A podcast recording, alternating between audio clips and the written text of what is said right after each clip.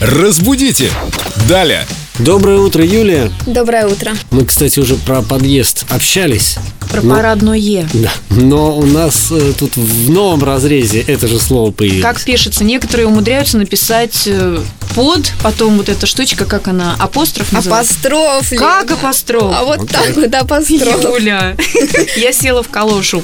Так, апостроф правильно. Да. А подъезд с апострофом можно написать вместо Подъезд твердого с знака? апострофом нельзя написать. И вообще у нас есть полноценная буква, твердый знак, которая ничем не заменяется. Почему некоторые заменяют апострофом? С одной стороны, в смс-ках, наверное, удобнее этот твердый знак Да неудобнее выискивать. абсолютно. Ну, просто он не всегда на клавиатуре присутствует. Ну, да ладно. Жмешь на мягкий подольше, если что, и- если вы не знали. Он Ну, уж становится апострофом-то твердым. вместо твердого я точно не пользовалась. Но я думаю, что проблема-то уходит корнями вообще в далекое прошлое. В 17-18 год 20 века, когда повсеместно революционными методами убирали твердый знак в конце слова. И во всех типографиях этот твердый знак тоже убирали. У- Он же убирался только в конце слова, а из э, печатных машинок его убрали вообще. Как же его писать? Ну да, естественно. Приходилось То есть ставить, оттуда, да, это что, Лена? пришло? Апостроф. Правильно.